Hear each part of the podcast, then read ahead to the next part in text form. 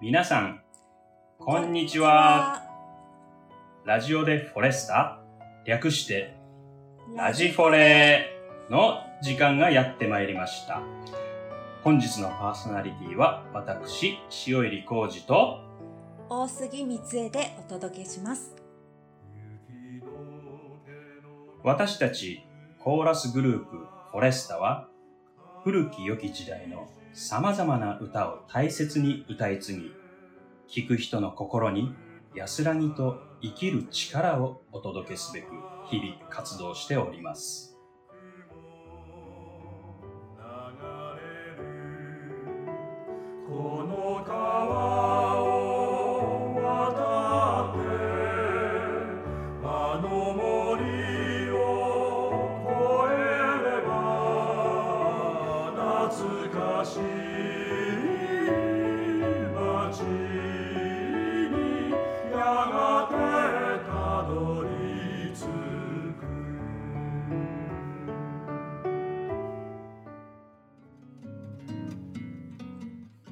ちは。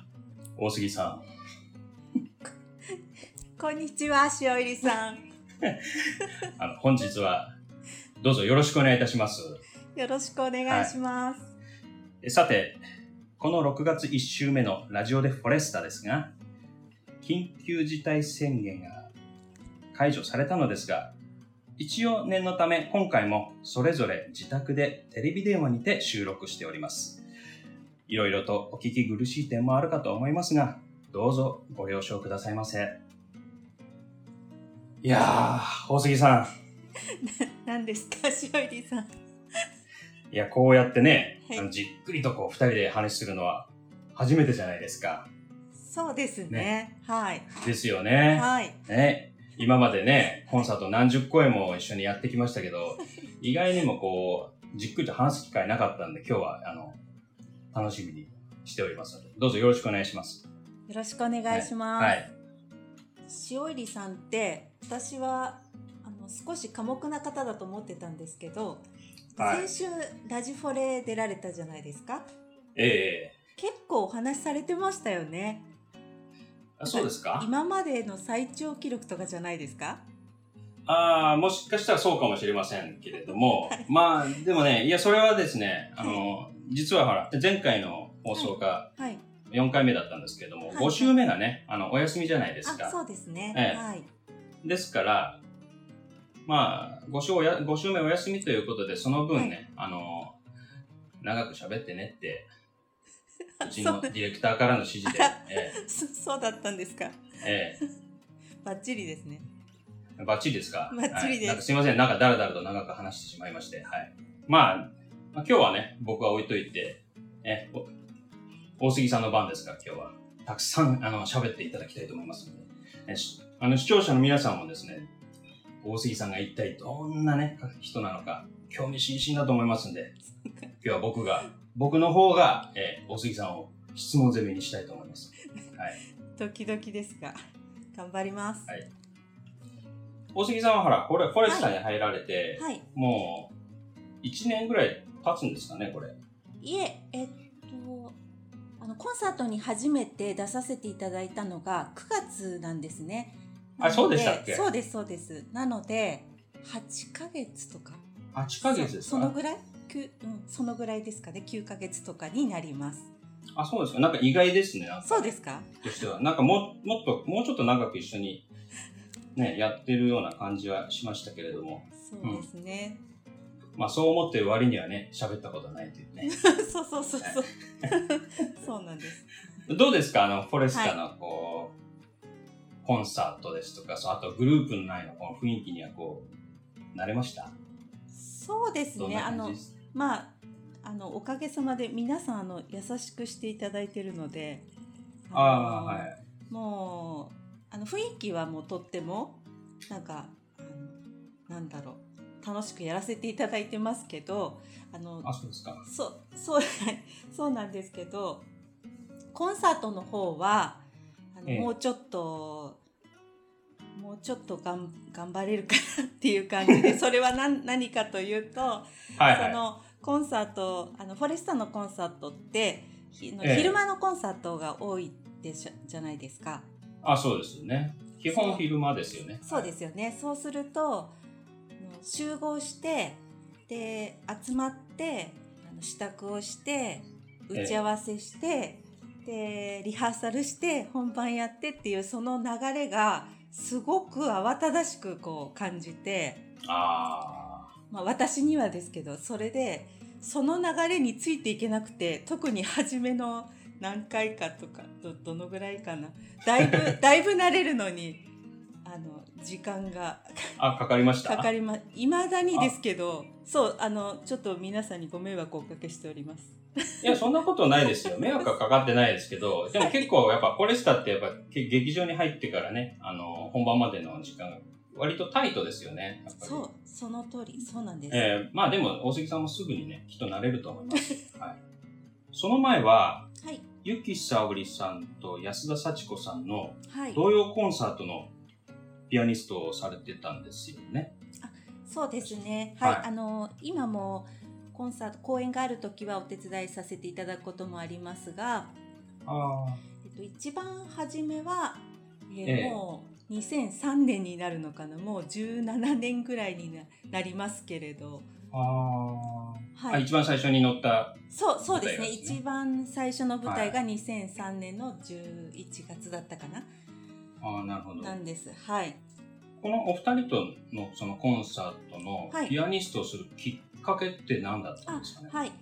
とそれはあのまあちょっと遡ると。はえーまあもともとはあのソロのピアノの勉強、まあ、学生時代はソリストとしてまあ勉強してますよね。い。えで大学から大学院にそのまま行ったんですけれど、ー、えあのその辺りからちょっとこの先どうするのかなってこう、まあ、ちょっと遅いんですけど悩結構悩み始めた時期でその辺りが。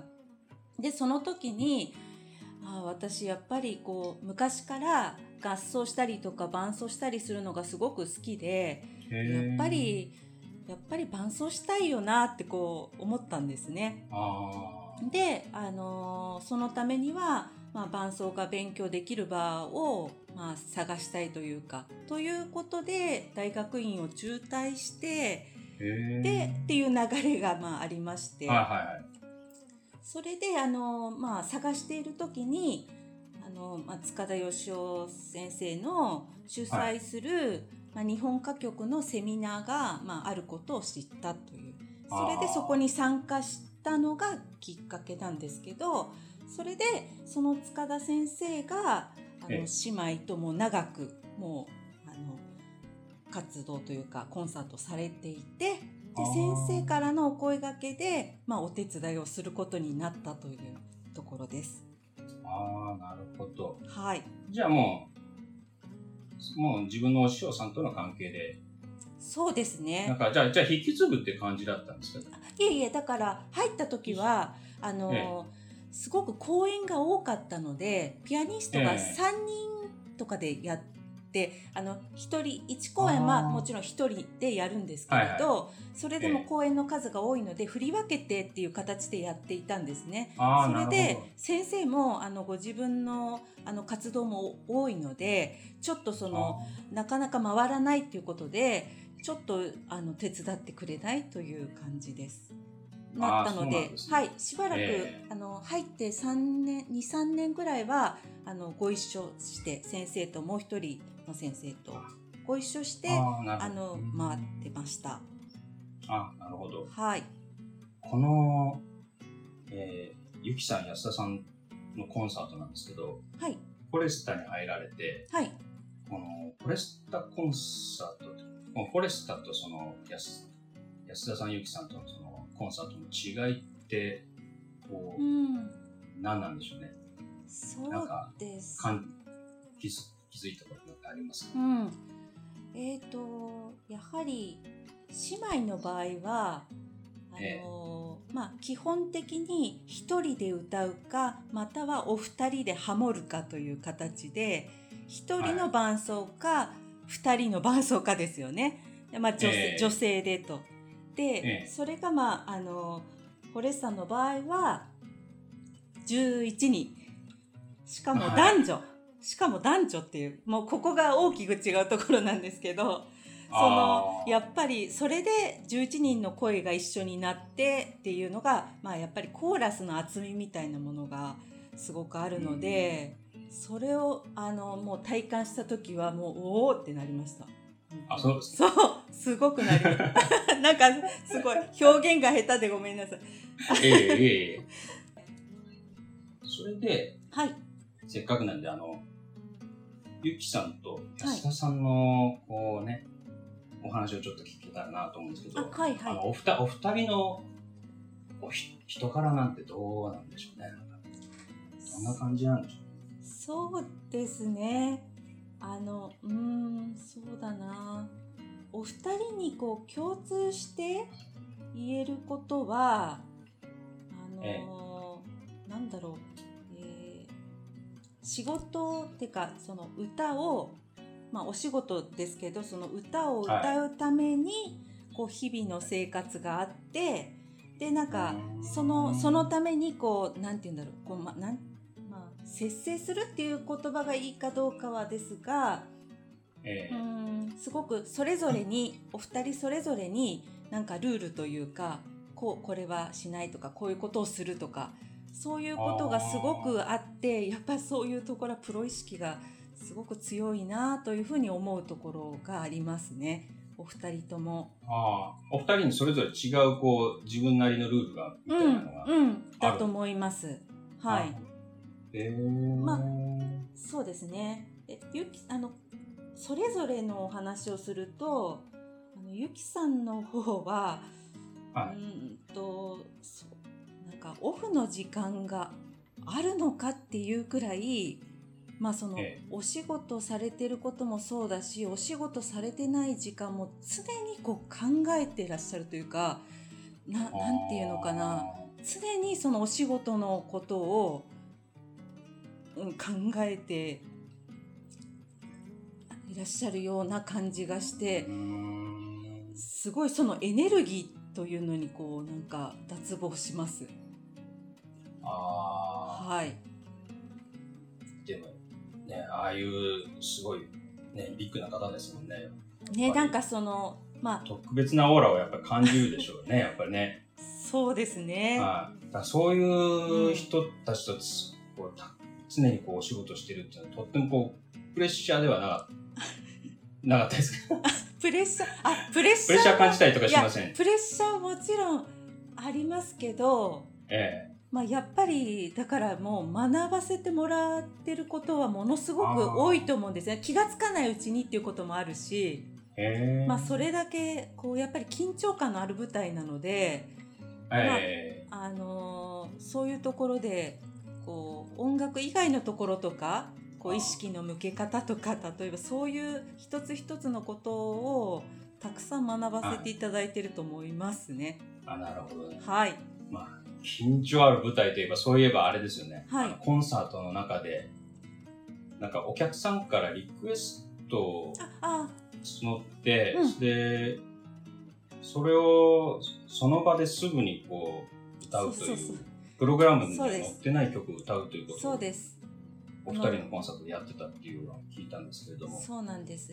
あのリクエストコーナーってもうその名名の通りという感じで、毎公演あるわけじゃないんですけど、まあでも7割方ぐらいあるかな。あーうん、それでも結構な割合ですよね。そうですね。もうだから私初めての頃はとにかく曲を知らないので。もうあのもちろん楽譜を用意するんですけどそのピアノの横に。で曲が出たらもう必死で探して、で、えあの引き出すとかっていうそのそれそういうことになれることにええ。もう大変でもうもう数々の 失敗というかハプニングとかもうもう語りそれも語り出したら止まらないんですけど。あ、そうなんですか。そうなんです。あ、じゃあ、仮にこれ楽譜がなかった場合どうするんですか？あそれでまああの、え私は比較的そういうなんか曲が来て楽譜を見ないあの見ないでも意外とひ弾けるタイプだと思う。多分そういう自分のねタイプが。え。なのでやっぱり数こなしてるうちにだんだんこう出てくるものがまああの知らない曲が出てくることもあるけどまああの何回も同じ曲が出たりとか。でそうなると、はいはもう大体わかるじゃないですか。そう,、ええそうするとまあ別に楽譜見なくても弾ける曲がだんだん増えてきたりとか。あするしそこでまあお客さんとこう交流するというかそういう場所なので楽しいしでももうちょっとスリル満点っていうそういう感じであのでした。はい。いいですね。あはい。いずれはそのテクニックをこうフォレスタコンサートにぜひ活かしていただきたいな絶と思うんで対すけど。絶対だってフォレスタだってすごいレパートリーじゃないですか。だからもう絶対楽しいととかって密かに思ってるんですけど、なんかね、やれたらいずれなんかね、そ何らかの形でできたらいいとね。そうですね。はい。はい。それでですね、あの、ゆきさん、安田さんのそのコンサートの中で、はい。こう、長年こうやってきて、はい特にこう、お二人とやってきた中で、その思い出に残るなんか曲なんかうーん。あります？そうですね。たくさんありますけれど、えーゆきさんの方はまあ童謡だとバーヤ、ええ。バーヤの里ってわかりますか？バーヤの里？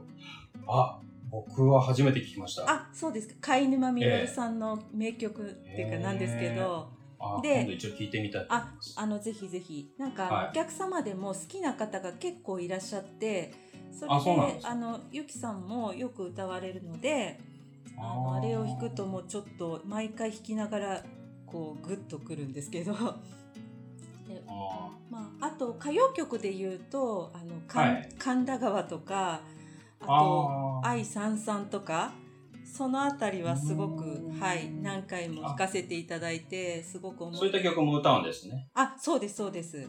はい、うん。で安田さんの方はまあ、はい。童謡だと「野菊」とかあのーあとはうーん「アベマリア」とかそのクラシック系のものもあの歌われるのでまあ、リクエストでもそうですけどあとはえ蘇州夜曲とかそのあたりも思い出に残っています。なるほど。はい、いいですよね。蘇州夜曲。いいですよね。はい。いいですよね。はいあの、ね、フォレストでもね、うんやってますしね。特に女性フォレストでそう歌ってますから。そうそうそう、はいそうですね。はい。それではですね、はいこのタイミングでえちょうどいいので、一曲お届けしたいなと思うんですけれども、はい、はい。ゆきさん、安田さんの、えーコンサートでも歌われてたという蘇州夜曲をお届けしたいと思いますそれではお聴きください。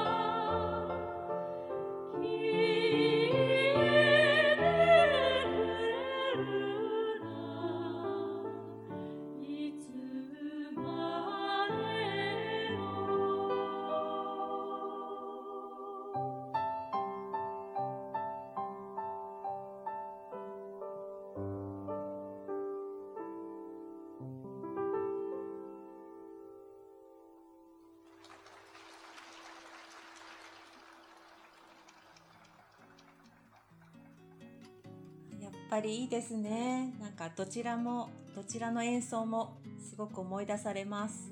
そうですね。はい。大杉さんは、はい。この3ヶ月どのように過ごされてました？そうですね。もう、あの、ステイホームの日々だったので、えもう毎日、掃除、床磨き、庭の手入れ とか、なんか、あの、そういう、あの、ざ雑事、雑事っていうんですかね。か家のことをたくさんやりました。なるほど。はい。はい。お家の手入れを、もそうですね。普段なかなかやれないのでね、そうう、いうまあ、そうですよね。はい。はい。まあ、僕もそうですよ。同じような感じですよ。ねそうですか家の掃除とかね、普段できない、こう、おろそかになりがちな、こう、車のね、掃除とかね、なんかもああ、そうか。う、まあ、ここぞとばかりに丁寧にこう、ね、ね やってます。はい。あはい。まあなんか、そんな中、私の楽しみの一つが、はいはい。で、なんか伝言版にも書かせてもらったんですけど、はい。朝の連続テレビ小説、あの、えールって今やっている、あれを毎日欠かさず見ることが楽しみの一つです。あ、そうなんですか。はい。なんかあの前回はい。のラジフォレで、マッサンの麦の歌も流れてましたよね。あ、そうですよね。はい。はい。なんか小関裕二さんのことって曲でしか知らなかったんですよね。あーなのでなるほど。あのこう小さい頃からのこう生い立ちとかをこうずっとええこう見ていくと、もうなんか感情感情移入とかしちゃってなるほど。見てしまいます。あ、そうなんですね。はい。あの小関裕二さんの曲って結構フォレスタでも歌われてますよね。たくさ。そうんなんですよね。そうなんです。うんはい。実は。塩入さんはどんな曲がいいですか？あのお好き僕ですか？はい。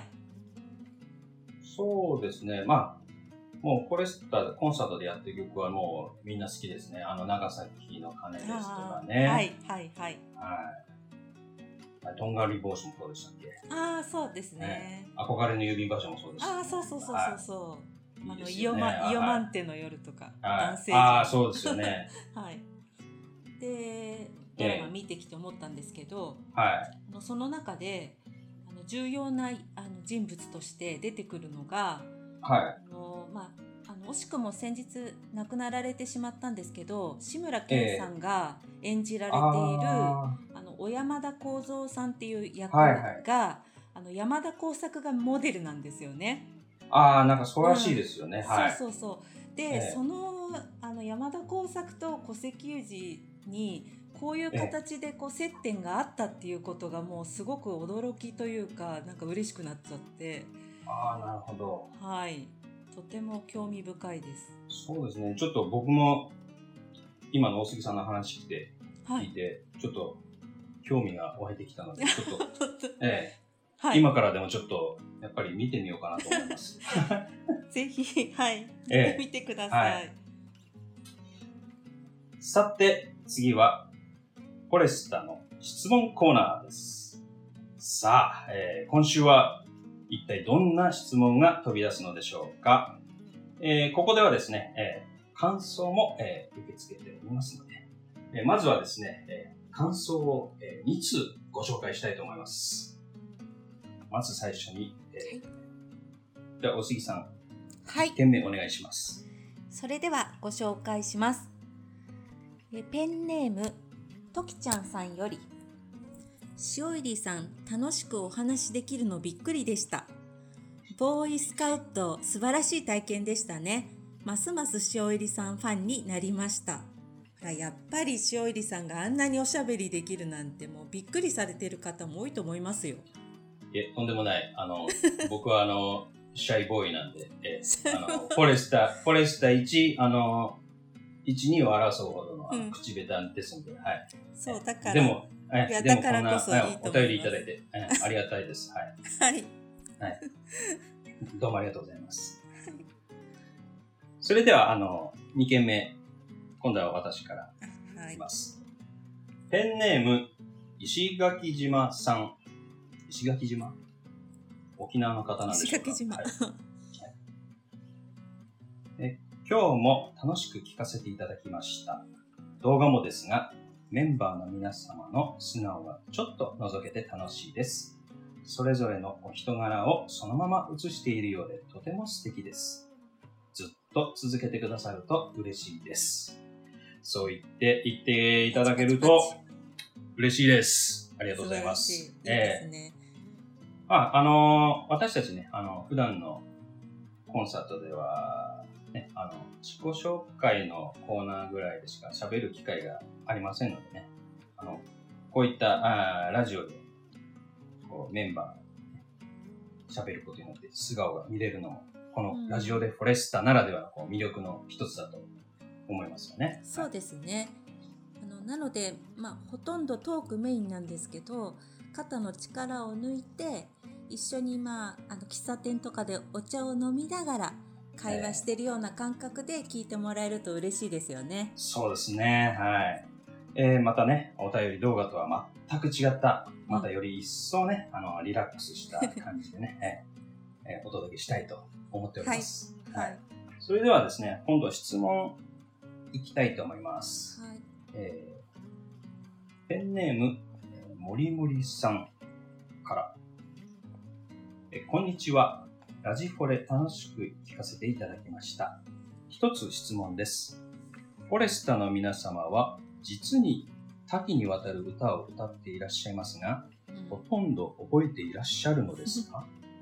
物覚えの悪い私には、すごいとしか言いようがないですが、そうですよだ。そうです。それ私、私も同じこと思ってます。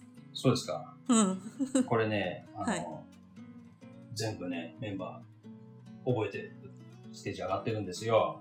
すごい。ええただね、あの、これアンプでも、うん。あまあ、これは僕の中のことなんですけど、アンプ、アンプにはね、あの簡単なアンプと、はいやっ。ぱりこう、難しいアンプがあるんですよね。はい。はい。で、簡単なものに関しては、あの、以前、ほら、やっぱりコンサートとか、まあ、収録とかでやった曲を、もう一度、こう、思い出して、思う思う覚え直すっていうね。うん。そういう作業だったら、やっぱり、簡単なんです。あー一度しっかり入れ入れたものはっていうか。そうですね。うん一度入ってるものが抜けちゃった場合は、また思い出せば、またスッとこう覚えられる。はい。で、これ難しいのがね、これ、フォレスタって、こう、同じ曲でも、何種類もこう、何回もこうアレンジを変えて、あえー歌ってたりするんですよ。あ。はい。そうすると、アレンジが変わ変わると音も変わるのでね、これそうですね。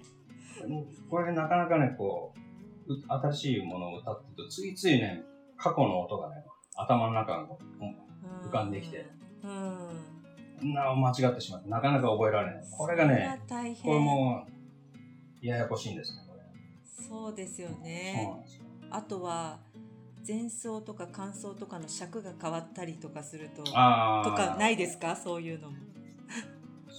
そこ、あ前奏に関してはね、それほどね、あの大丈夫。うん、大丈夫、うん、問題ないですけどああね。そうですかん、うん感想が長いと、うん、いつ入ったらいいんだっけっていうことがたまにね、あはい。の、起きるので。これね、油断してたら危ないですね。そうですね。はい。はい、それではリクエスト、ご質問等はこちらまでお願いします。M O R I アットマーク数字の4 0 S T A ドット N E T もう一度言いますね。M O R I 森アットマーク数字の4 0 S T A フォレスタ。ドット N E T もしくはフォレスタエンターテイメントホームページのラジオでフォレスタのページにフォームがありますのでそちらをご活用してください。皆様のお声お待ちしております。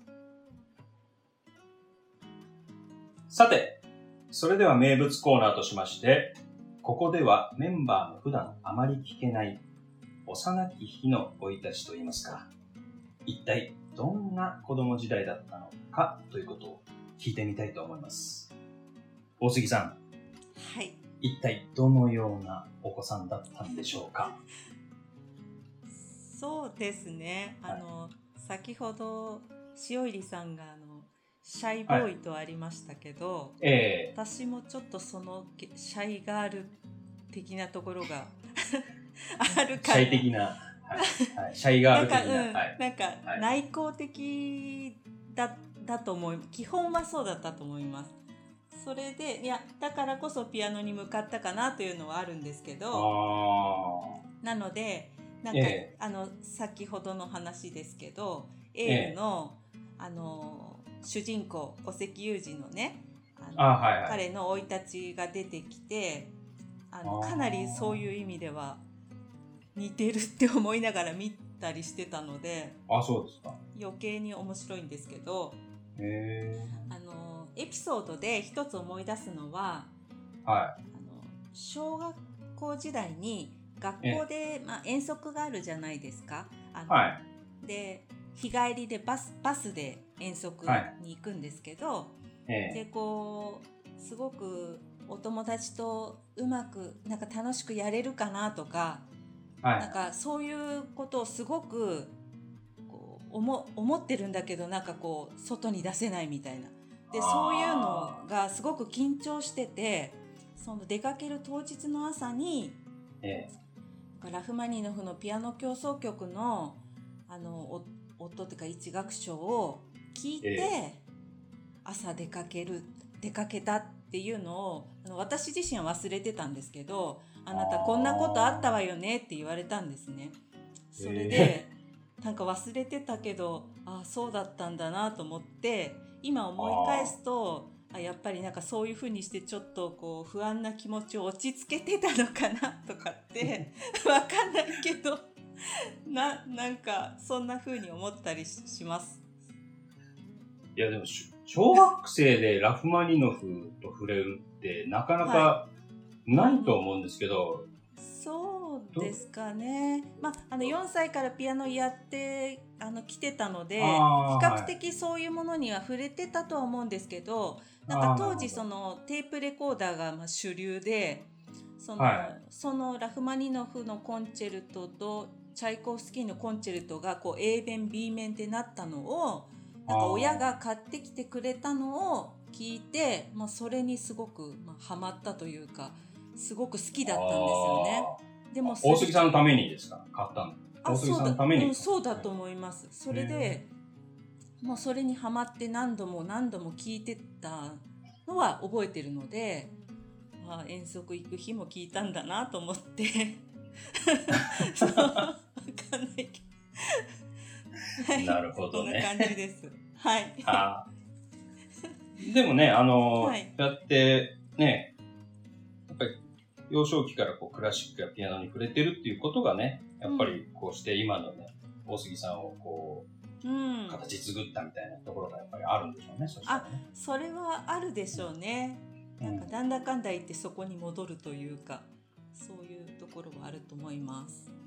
もうそういう小さい頃からずっとピアノを続けて、うん。もう、もうピアノ一筋みたいな感じでもう、もうんう途中でこうやめることもなく、いや、そんなことはなくて、あ、なかったんですあの、中学校1年生ぐらいまでは結構わーって頑張って、なんかコンクール出たりとか、あの、かなり頑張ってやってたんですけど、そのあすごいですね。たりからなんか、あの、勉強もなんかだんだん成績が落ちてきて、あ あのでピアノも行き詰まりみたいなちょっとちょっとどん底じゃないけどそういう時期があってで一時期もう,、もう嫌だってなって中学から高校の途中くらいまで少し離れてた時期があるんです。あ。あ、そうなんですか？だからえ、僕と一緒じゃないですか、それ。え本当ですか？僕もそうですよ。あこの間小学校、言えってました。はいえ。そう、小学校5年まで、ん ?5 年生ぐらいまで、あの、はいエレクトーンやってて、嫌になってやめて、で、中学校はもう音楽、一切。ね一切触れることなく、えーうん過ごしてましたから。あそうなんですね。まあ、そうなんですよ。でも大杉さん戻ってきちゃったんでそう。そう、僕は高校の時に戻ったんですけど、あなんか、なんとなく。はい。はい。で大杉さんは、高校？そうです。高校でさあ大学受験って言った時にやっぱりピアノに戻ってきちゃったっていう。それでだけどなんかその時はまだまだピアノだけとかあの真面目にピアノだけとかやりたくなくて やりたくなくてっていうか、そういう風になりたくないからそれこそ、ちょっといろんな人たちに会いたいとかと思って日本大学芸術学部を志したっていう そういうところがありました。あちょっとね変わった学校なのでーでも結果なんか良かったですね。良かったんですかねなんかね。なんかはい離れることによってなんかね、ちょっとピそうそうそうそういうのありますよね。強いこう。ありますあります。うん、はい。うんやっぱり僕が高校の時吹奏楽部入ったのもやっぱりそんなような感じですよね。やっぱりあー長く音楽離れてたから、やっぱりこう、こそなんかこう、急激にこう、思いが強くなって湧きあ起こそうそうそうそうね。そうですよね。はい。ありますよね。うんなるほど。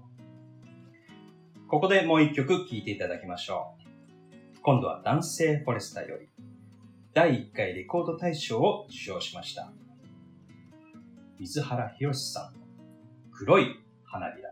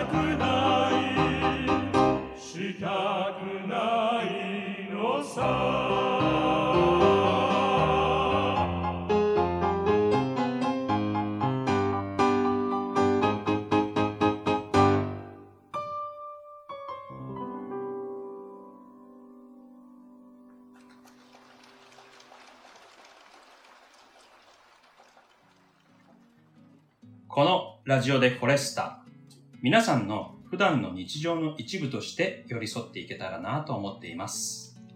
ぜひ次回も聞いてくださいね。さて、このラジオでフォレスタのパーソナリティは毎回メンバーが変わっていきます。今回メインパーソナリティは私、塩入浩二でしたが、次回は今回サブパーソナリティだった大杉さんがメインになります。そして、そのメインの人が次回の人をお呼びするというシステムでいきたいと思います。はい。では、大杉さん、はい。どうしますか？次回のメンバーは。どなたにしましょうか？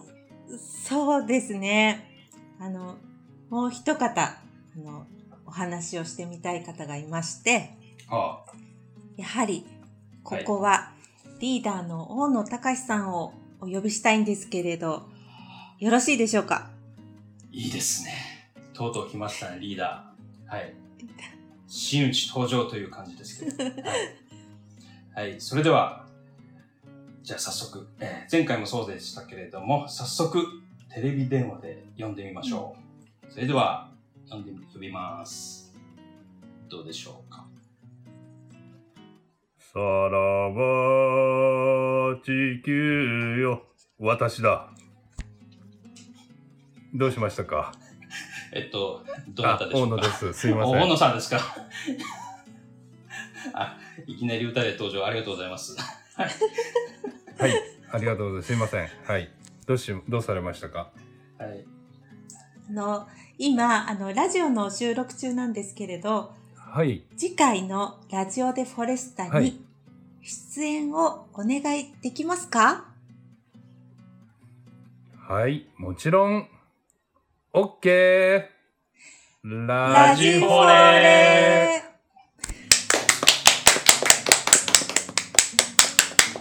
では、次回お願いいたします。はい、わかりました。こちらこそよろしくお願いします。それでは、さらばち、あ、ごめんなさい。失礼します。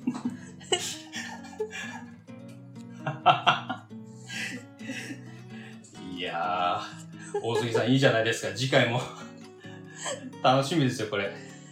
そうですね。ちょっと緊張もしますけれども。あ、そうですか。あの、大野さん、もう、まさに生ける伝説なので、は いもうエピソードは豊富ですので、はい楽しみです。はい。ね僕も楽しみに聞かせていただきたいと思います。それでは、エンディングはこの曲。あなたといるとき。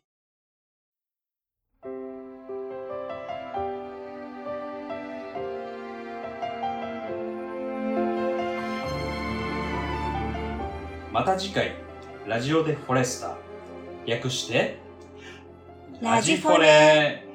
でお会いしましょう。さようなら